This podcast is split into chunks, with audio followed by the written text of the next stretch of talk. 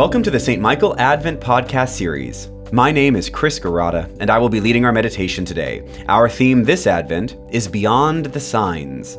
God's amazing love is fulfilled through Jesus Christ, and there are divine signs pointing to Him all around us. This holy season of Advent and Epiphany will help us find hope in what God has promised for us beyond the signs. Isaiah says, In the wilderness, Prepare the way of the Lord, make straight in the desert a highway for our God. A reading from the Gospel of Luke, chapter 22. Now the festival of unleavened bread, which is called the Passover, was near. The chief priests and the scribes were looking for a way to put Jesus to death, for they were afraid of the people. Then Satan entered into Judas, called Iscariot, who was one of the twelve.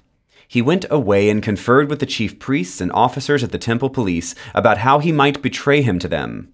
They were greatly pleased and agreed to give him money. So Judas consented and began to look for an opportunity to betray Jesus to them when no crowd was present. Then came the day of unleavened bread, on which the Passover lamb had to be sacrificed. So Jesus sent Peter and John, saying, Go and prepare the Passover meal for us, that we may eat it. They asked him, Where do you want us to make preparations for it? Listen, Jesus said to them, When you have entered the city, a man carrying a jar of water will meet you. Follow him into the house he enters, and say to the owner of the house, The teacher asks you, Where is the guest room, where I may eat the Passover with my disciples? He will show you to a large room upstairs, already furnished. Make preparations for us there. So they went and found everything as he had told them, and they prepared the Passover meal. Here ends the lesson. We are now solidly into the swing of Advent, and preparations for the festival of Christmas are all around us. So it might be odd for us to hear a gospel passage that recalls the preparation for Passover that tees up Jesus' passion.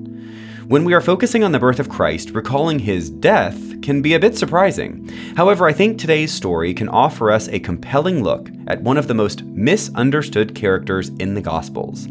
I'm talking about the person Judas Iscariot. The classic way Judas' story is told sounds something like this Judas was a bad guy who sold Jesus out for some silver. Or it might go like this Judas was possessed by an evil spirit and lost his way.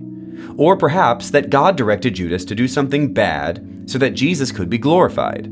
Now, all of these ways of telling the story can be solid interpretations of the gospel narratives as we've inherited them. But I have a particular perspective on Judas Iscariot that is not as common, and it helps me understand our human imperfections. Judas Iscariot was one of the 12 disciples called by Jesus during his earthly ministry. Although lots of other people are connected to and follow Jesus, there are only 12 lifted up as his closest disciples. Given that level of intimacy, I believe that Judas was intensely faithful to Jesus. In fact, I believe that Judas was so intensely faithful to Jesus that he firmly and completely believed Jesus to be the Messiah Israel had been waiting for. Now, that sounds good at first, until we remember that the Messiah Israel was expecting was actually a Messiah in the form of King David, a political and military leader that the Jewish people hoped would overthrow Rome and kick them out of their land. Judas, as a very faithful Jewish man, saw hope in the person of Jesus to fulfill that messianic promise. But Jesus wasn't who they expected. Jesus was different. Jesus wasn't a politician, and Jesus wasn't a military commander. In fact, Jesus was exactly opposite of what the Jewish people expected. Jesus pointed to the truth of God's ultimate power beyond this world. Jesus pointed to God's power in the amazing grace of love to defeat every power of this world. Now, the 12 disciples constantly misunderstood Jesus' objective, and I think Judas's misunderstanding was the most tragic. I think Judas believed in Jesus so much that he saw an opportunity to force Jesus to be the Messiah he knew he was. He made a deal with the Jewish leaders to arrest Jesus not because he wanted Jesus imprisoned, but because he wanted to force Jesus into the proverbial corner so that he would finally take down the earthly powers that controlled them. Little did Judas know that he was perfectly wrong. Of course, we know that Jesus was indeed arrested, but that rather than overthrowing the powers of the world with physical force, Jesus allowed himself to be executed in order to save the world from the power of evil and even death itself. But in that moment, Judas wasn't able to see God's divine plan, that cosmic plan about amazing love. Instead, Judas was crushed. Judas thought he was the reason for Jesus' death, and in a horrible, tragic turn, took his own life out of despair. I am profoundly sympathetic to Judas's story. I think, if we're honest, that Judas is like most of us. More often than not, we think we understand God's will.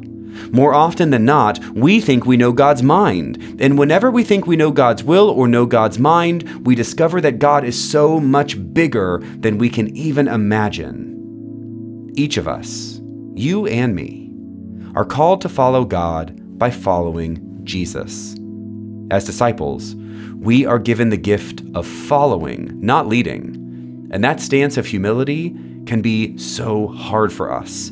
We are strong, and we are so easily duped into thinking we know best. Rather than being so confident in what we know, what if we allow ourselves to humbly lean into the truth that there is so much more we don't know? Rather than depending on our own strength, what if we allow ourselves to humbly lean into the strength of God? Today, we are invited, once again, to root ourselves in the truth and strength of God, knowing that God will be present with us and sustain us every step of our lives. God is all around us. And when we learn to recognize the signs of God's presence, we will be led closer and closer to Him each and every day. Amen. Please join me as we continue with the Lord's Prayer. Our Father, who art in heaven, hallowed be thy name. Thy kingdom come, thy will be done on earth as it is in heaven. Give us this day our daily bread, and forgive us our trespasses, as we forgive those who trespass against us. And lead us not into temptation, but deliver us from evil. For thine is the kingdom, and the power, and the glory, forever and ever. Amen. Let us pray. Merciful God, who sent your messengers, the prophets, to preach repentance and prepare the way for our salvation, give us grace to heed their warnings and forsake our sins, that we may greet with joy the coming of Jesus Christ, our Redeemer, who lives and reigns with you in the Holy Spirit, one God, now and forever. Amen.